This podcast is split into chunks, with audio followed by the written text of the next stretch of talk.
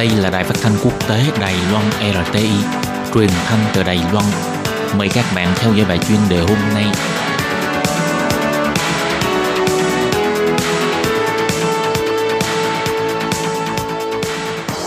Các bạn thân mến, Hải Ly xin chào các bạn.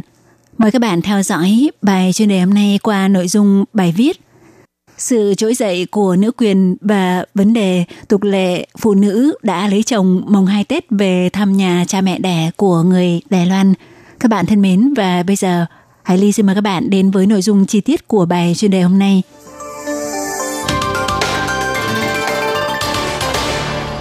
Theo phong tục truyền thống của người Đài Loan, thì ngày mồng 2 Tết là ngày mà phụ nữ đã lấy chồng về thăm nhà cha mẹ đẻ. Mọi người đều nói rằng phong tục cổ truyền ngày càng mai một, nhưng tục lệ con gái đã lấy chồng mùng 2 Tết mới được về thăm nhà cha mẹ đẻ vẫn ngàn năm không thay đổi. Hay nói một cách khác, những lời phàn nàn về việc về thăm cha mẹ đẻ ngày Tết vẫn không hề thay đổi. Quả thực đây là một hiện tượng khá kỳ lạ. Theo phong tục của người Đài Loan thì ờ, ngày mùng 2 Tết là ngày con gái đã lấy chồng về nhà cha mẹ đẻ, chu er, ở khuấy nắng cha,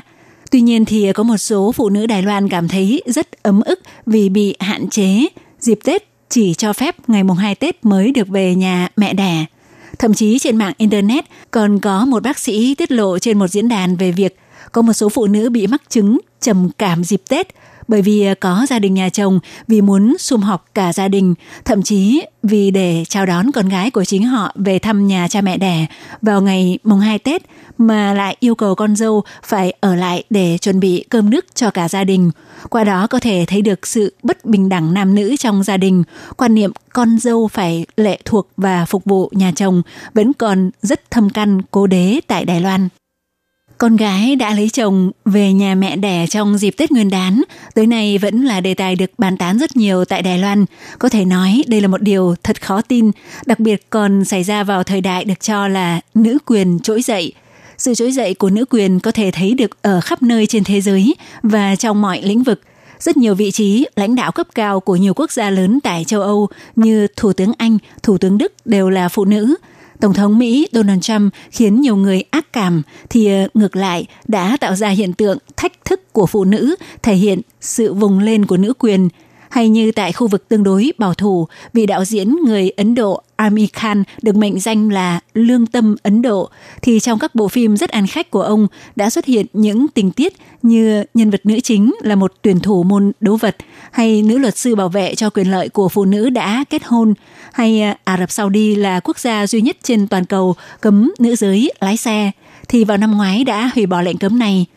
Ngoài ra, như một số học viện y của các trường đại học của Mỹ có số lượng sinh viên nữ vượt số lượng sinh viên nam. Những điều này cho thấy rất nhiều lĩnh vực mà nam giới bá quyền đang dần dần bị công phá.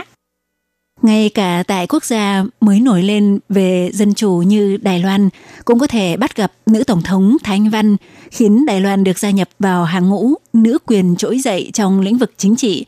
Vậy mà người làm dâu trong dịp Tết lại không được tự do đi lại – không có quyền chọn lựa đối với tự do của chính mình. Nguyện vọng được về thăm nhà cha mẹ đẻ lại phải đợi nhà chồng ân chuẩn, khiến cho vấn đề này cứ tiếp diễn hết năm này sang năm khác. Trong các tiêu chí về quyền bình đẳng nam nữ, bình đẳng hôn nhân, thì điều đó có ý nghĩa tượng trưng như thế nào? Chẳng lẽ vấn đề nữ quyền tại Đài Loan cũng phát triển theo mô hình kiểu chữ M sự trỗi dậy của nữ quyền Đài Loan không thể chỉ lấy việc bà Thái Anh Văn làm tổng thống để làm tiêu chí, hay ờ, lấy việc nữ giới đảm nhận các công việc như ủy viên lập pháp hoặc lãnh đạo các địa phương để làm tiêu chí, đánh giá. Nếu xét cụ thể trong từng gia đình, từ quyền quản lý tài sản cho tới tỷ lệ phân chia việc nhà, thì đều phản ánh được thực tiễn cơ bản về bình quyền nam nữ. Hy vọng đến một ngày, đề tài về nhà cha mẹ đẻ dịp Tết sẽ không còn xuất hiện sự ấm ức của rất nhiều những phụ nữ làm dâu, thì như vậy mới là ngày thực sự thực hiện được sự bình đẳng nam nữ. Các bạn thân mến, vừa rồi các bạn vừa theo dõi bài chuyên đề do Hải Ly biên tập và thực hiện. Hải Ly xin cảm ơn các bạn đã quan tâm đón nghe. Thân ái, chào tạm biệt. Bye bye.